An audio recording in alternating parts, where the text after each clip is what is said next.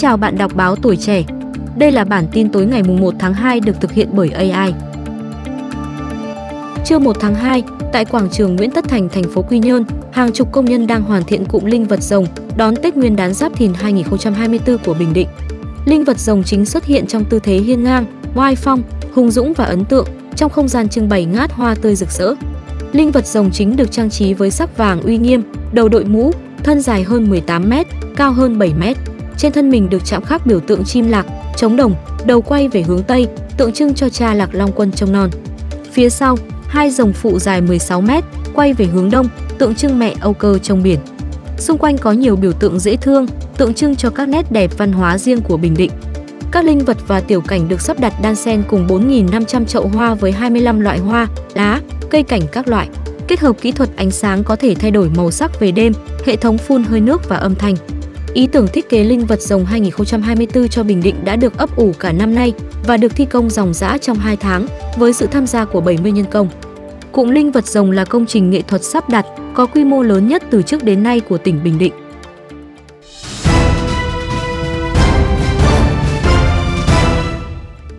Sáng 1 tháng 2, các đoàn tàu Metro số 1 Bến Thành Suối Tiên đã tiếp tục chạy thử nghiệm trên toàn tuyến dài gần 20 km.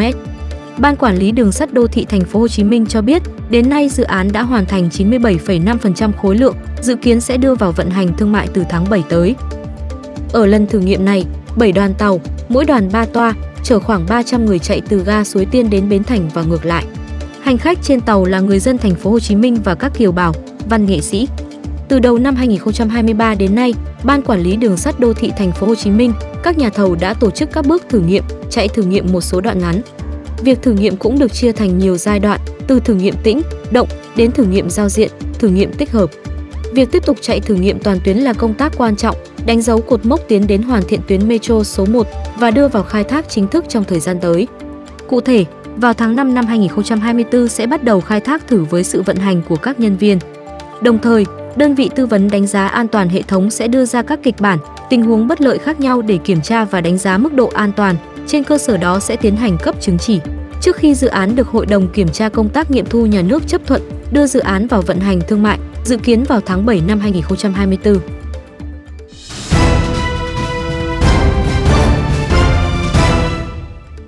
Sáng 1 tháng 2, Sở Giao thông Vận tải Hà Nội đã chính thức thí điểm làn đường cho xe đạp tuyến ven sông Tô Lịch, đoạn từ cầu Mọc đến cầu Yên Hòa, chạy dọc ven đường láng.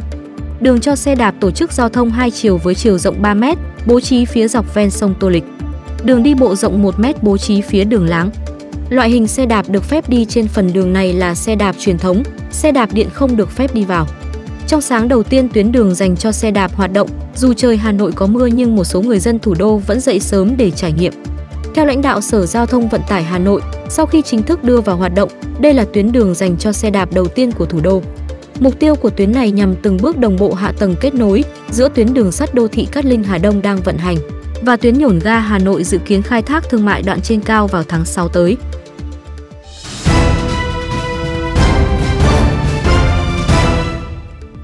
Những ngày này, người nuôi tôm hùm bông trên vịnh Vân Phong huyện Vạn Ninh Khánh Hòa phấn khởi bởi giá tôm hùm bông bất ngờ tăng mạnh, đạt khoảng 1,5 đến 1,6 triệu đồng trên kg.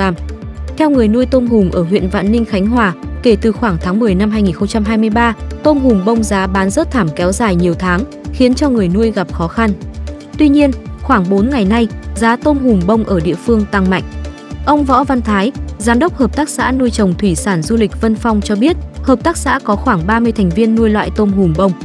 Tôm hùm giá các tháng trước chỉ khoảng 1 triệu 50 nghìn đồng trên kg, ngày 29 tháng 1 có giá 1,2 triệu đồng trên kg và ngày hôm nay ngày 1 tháng 2 tiếp tục tăng mạnh lên 1,5 đến 1,6 triệu đồng trên kg. Lý giải về điều này, ông Nguyễn Ngọc Ý, trưởng phòng kinh tế huyện Vạn Ninh cho hay, trong năm 2023 tôm hùm bông không tiêu thụ được. Do thị trường Trung Quốc có một số quy định mới về mặt hàng này, khiến huyện Vạn Ninh tồn hơn 300 tấn. Tuy nhiên đến nay lượng tôm tồn rất ít vì gần đây thương lái tăng thu mua để tiêu thụ trong nước do nhu cầu tiêu dùng cận Tết, một số ít xuất sang Trung Quốc khiến giá tôm lên cao. Theo ông Ý, Vịnh Vân Phong là thủ phủ tôm hùm của tỉnh Khánh Hòa với 35.000 lồng nuôi, trong đó gần một nửa là tôm hùm bông.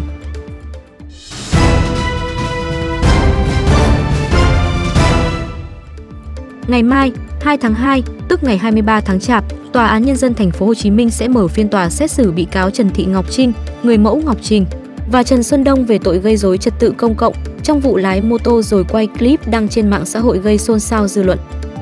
Theo nội dung vụ án, Ngọc Trinh 34 tuổi, ngụ quận 7, không có giấy phép lái xe mô tô hạng A2 nhưng vẫn cùng Trần Xuân Đông 36 tuổi, ngụ quận 4, điều khiển xe mô tô hiệu BMW kép biểu diễn trên đường D15 khu công nghệ cao, phường Tăng Nhân Phú B thành phố Thủ Đức với các động tác nguy hiểm, phản cảm, không mặc đồ bảo hộ, nằm, quỳ gối trên yên xe.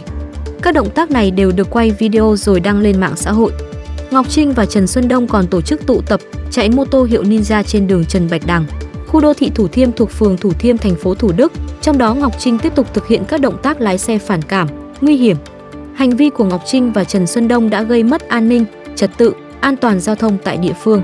Sau khi bị khởi tố, bắt tạm giam, Ngọc Trinh và Đông đã nhận thức được hành vi vi phạm pháp luật, bày tỏ mong muốn nhận được sự khoan hồng của pháp luật. Phiên tòa ngày mai dự kiến sẽ diễn ra trong một ngày.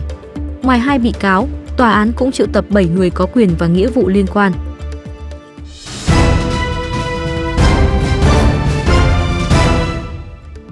Ngày 1 tháng 2, Công an thành phố Lạng Sơn, tỉnh Lạng Sơn cho biết đã ra quyết định khởi tố vụ án, khởi tố bị can và ra lệnh tạm giam đối với Nguyễn Văn Ngọc 45 tuổi để điều tra về hành vi chống người thi hành công vụ.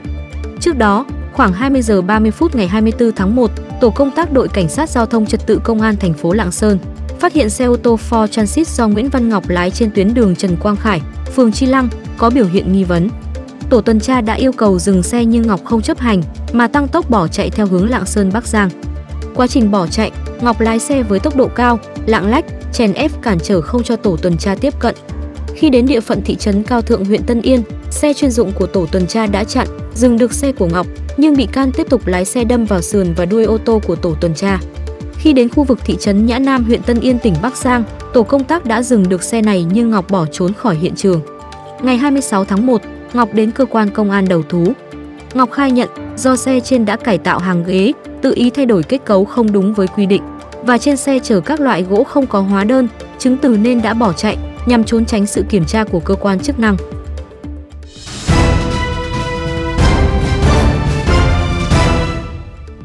Một vụ hỏa hoạn gây hậu quả nghiêm trọng xảy ra vào dạng sáng nay 1 tháng 2 tại xã Cổ Am, huyện Vĩnh Bảo, thành phố Hải Phòng. Lãnh đạo Ủy ban nhân dân xã Cổ Am xác nhận với tuổi trẻ online, vụ cháy đã làm một phụ nữ và hai con nhỏ thiệt mạng. Theo thông tin ban đầu, khoảng 3 giờ ngày 1 tháng 2, lực lượng phòng cháy chữa cháy và cứu nạn cứu hộ công an thành phố Hải Phòng nhận được tin báo có một vụ cháy lớn xảy ra tại xã Cổ Am. Ngay sau đó, hai xe chữa cháy của công an huyện Vĩnh Bảo và xe chữa cháy của công an huyện Tiên Lãng thành phố Hải Phòng cùng hàng chục cán bộ, chiến sĩ được điều động đến hiện trường dập lửa. Tại hiện trường, đám cháy bao trùm toàn bộ ngôi nhà có diện tích khoảng 50 m2. Lực lượng chữa cháy phải phá khóa, phá cửa để vào bên trong cứu nạn, nhưng cả ba nạn nhân được xác định đã chết do ngạt khói. Các nạn nhân được xác định gồm người phụ nữ 43 tuổi, quê Thanh Hóa cùng với con trai 8 tuổi và người con gái 6 tuổi. Khi xảy ra vụ cháy, may mắn có người con gái lớn kịp thoát ra ngoài theo cửa sau, bị bỏng nhẹ vùng mặt.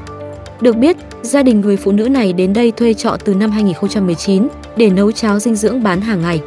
Hai vợ chồng có với nhau ba người con, hai gái, một trai và thời điểm xảy ra hỏa hoạn thì người chồng 43 tuổi, quê Thái Bình, đang đi làm thuê không có ở nhà. Chính quyền địa phương hỗ trợ gia đình nạn nhân 30 triệu đồng và cử cán bộ đến động viên, chia sẻ mất mát với người thân. Nguyên nhân vụ cháy đang được điều tra.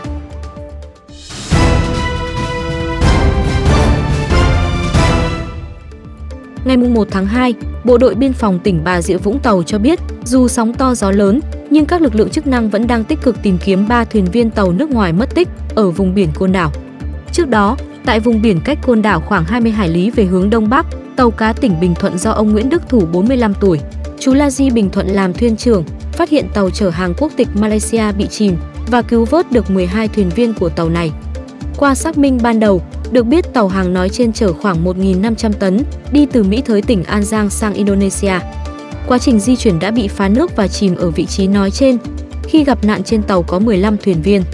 12 người được cứu đã được đưa về Côn Đảo, được lo ăn nghỉ, chăm sóc y tế tại Trung tâm Quân dân y huyện Côn Đảo. Hiện sức khỏe của họ đã ổn định.